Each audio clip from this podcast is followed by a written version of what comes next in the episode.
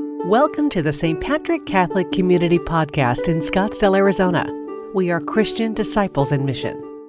Our second reading comes from Paul's letter to the Galatians.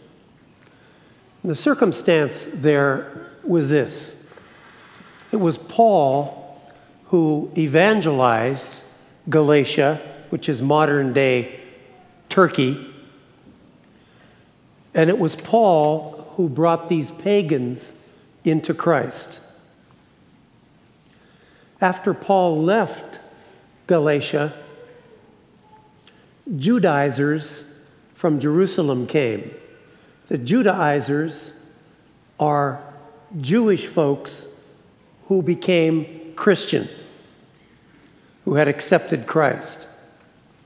But they held on to the law, and they were instructing the Galatians that they also had to follow the law of Moses and had to be circumcised. Paul is writing to them to say, the law will not save you. It is belief in Christ that saves you. Circumcision means nothing. He's trying to bring them back to center on the cross of Christ as being at the heart of the gospel.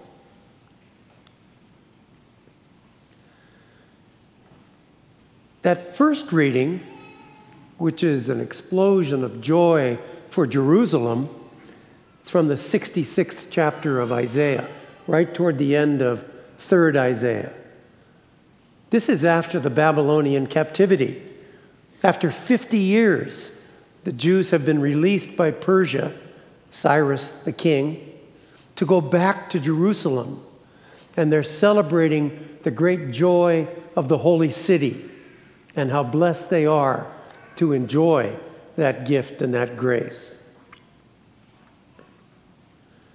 And in the gospel, Jesus, in Luke's gospel, is telling his disciples after their first experience of ministry to rejoice because their names are written in heaven, not because of the fruits of their ministry.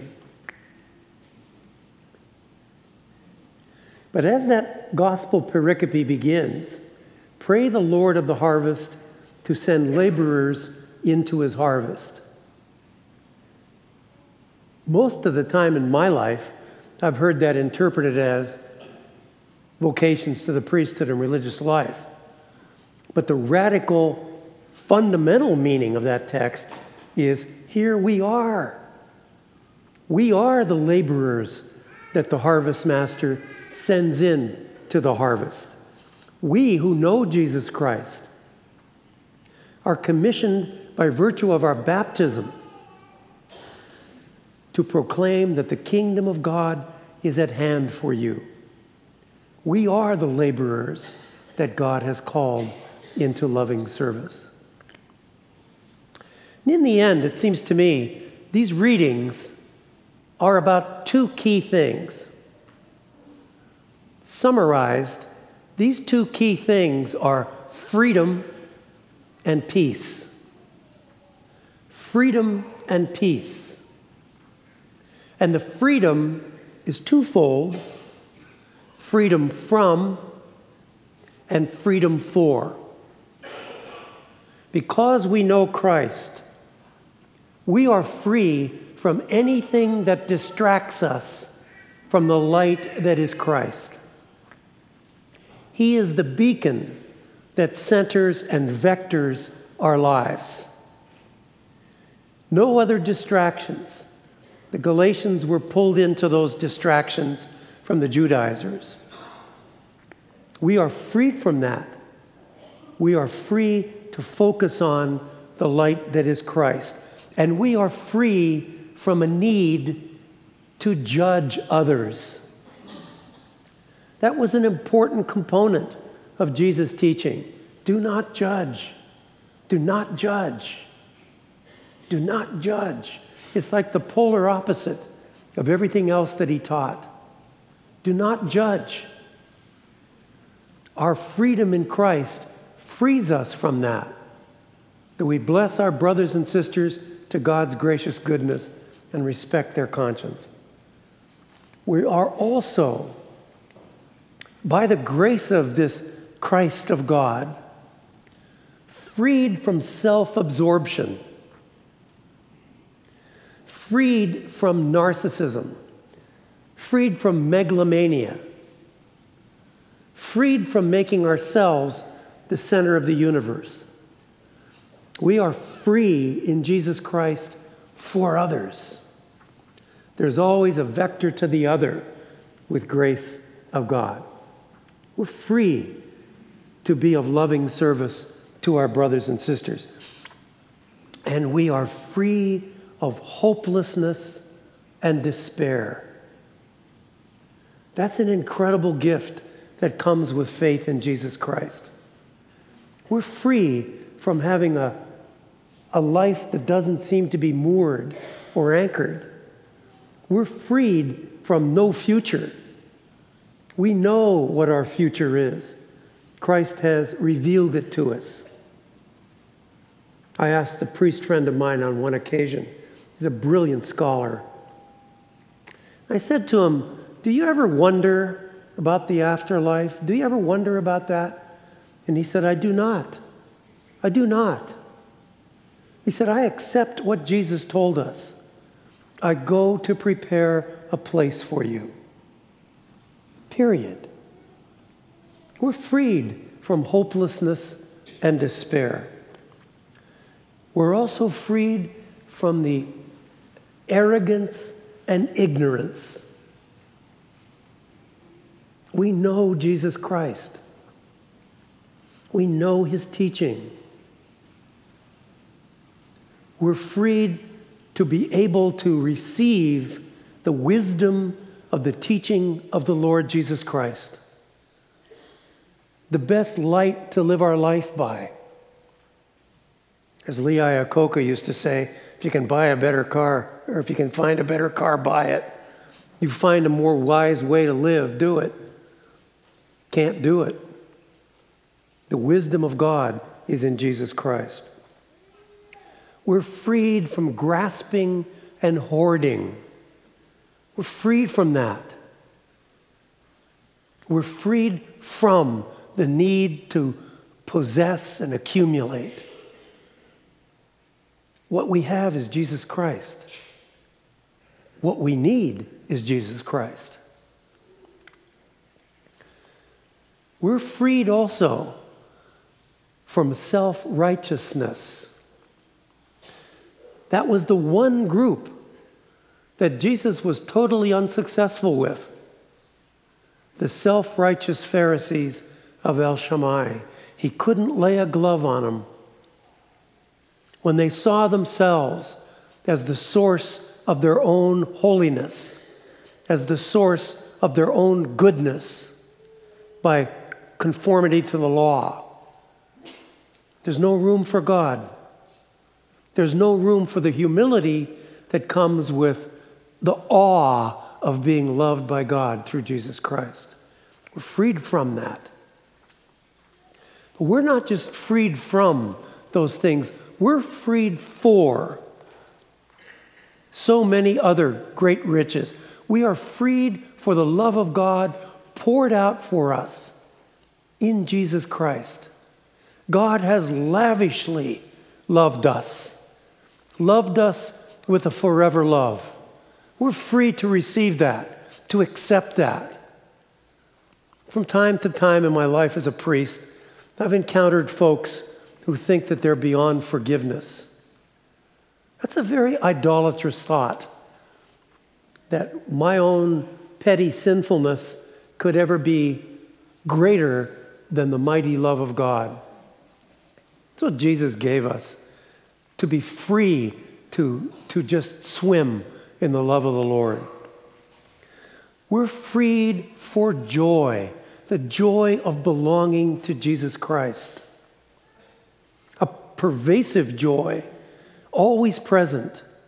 I look at it as a river running under our lives. It's always there, the joy that God has given us in Jesus. On the cross, Jesus was not happy, but he was joyful. It's about a relationship with the Lord. Your life has meaning. It is shot through with value and meaning and direction because of the joy of belonging to Jesus Christ. We're free to proclaim the kingdom of God by our lives. Folks who encounter us encounter people who know they have a future, who know that they have a place of belonging in God's forever love. We're freed for that, and we witness to the coming of the kingdom of God.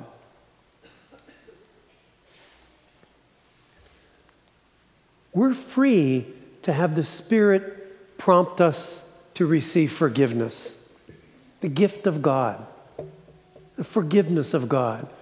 Jesus tendered the mercy of God by his very person. We're also free to receive the Spirit to forgive others, as Jesus has forgiven us. This freedom is a radical freedom for the future that God has in store for us, whatever that may be. We are also free to welcome all creation as neighbor.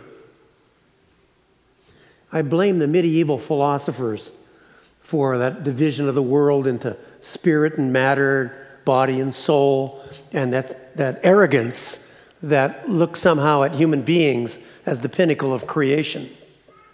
Whereas if you listen to the scriptures, all creation is changed because of the resurrection of Christ. All creation will be given over to the Father at the end time. There is nothing that is not neighbor to us, not just human beings.